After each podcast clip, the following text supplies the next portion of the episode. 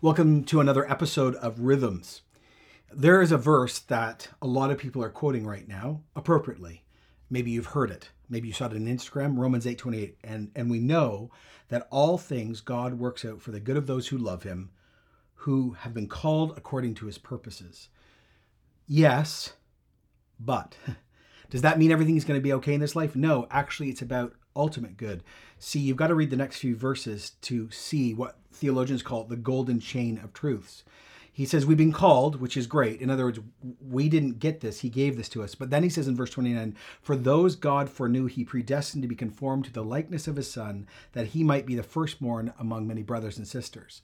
And so the ultimate good is that we're foreknown, which means actively God has known us. He predestined us before the beginning of time. He set us apart to actually have relationship. And it says in verse 30, those he predestined, he called, those he called, he justified, those he justified, he glorified. We right now are in good standing, not guilty, even though we were guilty because Jesus has taken care of that.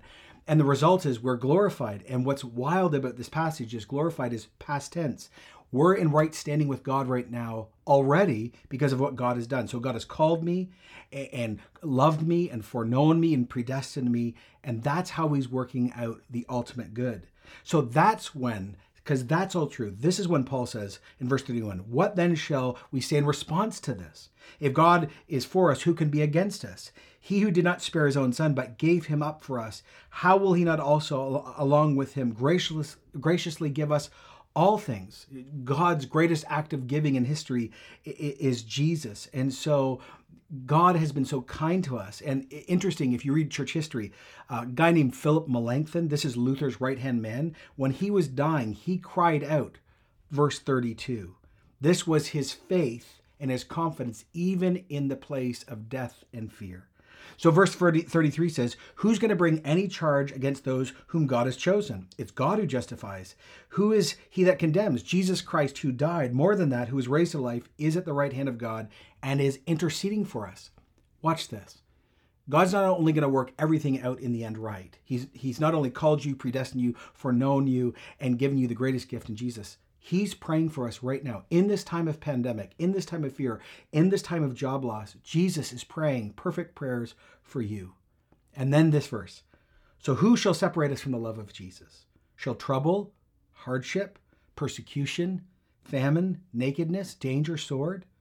As it's written in the Old Testament, for your sake we face death all day long. We are considered sheep to slaughter. No, in all these things, we're more than conquerors through him who loved us. For I'm convinced that neither death, nor life, angels or demons, present or future, or any powers, neither height or depth, or anything else in all creation will be able to separate us from the love of God that is found in Jesus Christ our Lord. So, in other words, death isn't going to pull me away from God. Disease isn't going to pull me away from the love of God, nor is life or allurements or demonic or cosmic powers, good or bad, no political power, no spiritual power, nothing in heaven or hell, disappointment, neurosis, lost dreams, financial crisis, what we're going through can pull us away.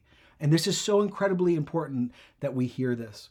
One of the greatest church fathers ever, his name, he was in the third century, his name was John Chrysostom.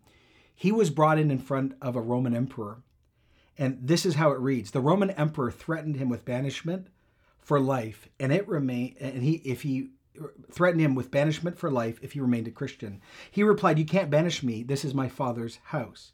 He said, Well, I'm going to kill you then. He said, You can't, for my life is hid with Jesus. Well, I'm going to take away your wealth. Well, you can't do that because my treasure's not down here. My treasure's up in heaven. He says, I'm going to drive you away from your people and you'll have no friend left. Well, you can't do that either, he said. I have a friend in heaven whom you can never separate me from. I defy you, for there is nothing you can do to truly hurt me. I love the confidence we find in Paul's writings and in those in church history. The, the pain of life is real and it's scary right now, but nothing can separate us from the love of God. Let me just end with this. Chuck Swindoll uh, basically said out of this passage these helpful thoughts. Don't assume you're suffering as a result of God's punishment on you. We live in a fallen world. Two, don't expect that when suffering ends, He's going to always give you greater joy. He's going to give you the greatest joy in heaven. Three, don't assume the Lord has abandoned you. He hasn't. Another one, do confess your fear and doubt and ask Him for strength to press on. Another thing he says, don't assume you've been rejected or forsaken by God. Uh, he says, but do remain faithful to your duties, even if you must reduce your load for the time being. Uh, he said another thing, don't assume your prayers aren't being heard. He says, do continue to pray, even when you don't even know what to say. And he said, don't assume that your suffering gives you permission to give up. The good news is God will work all of this out for his good and our good, and he is with you. So root yourself actually in the truest and the strongest thing in the universe the prayers of Jesus, the calling of God, the work of Jesus, and the presence of the Holy Spirit. Be encouraged even in this day.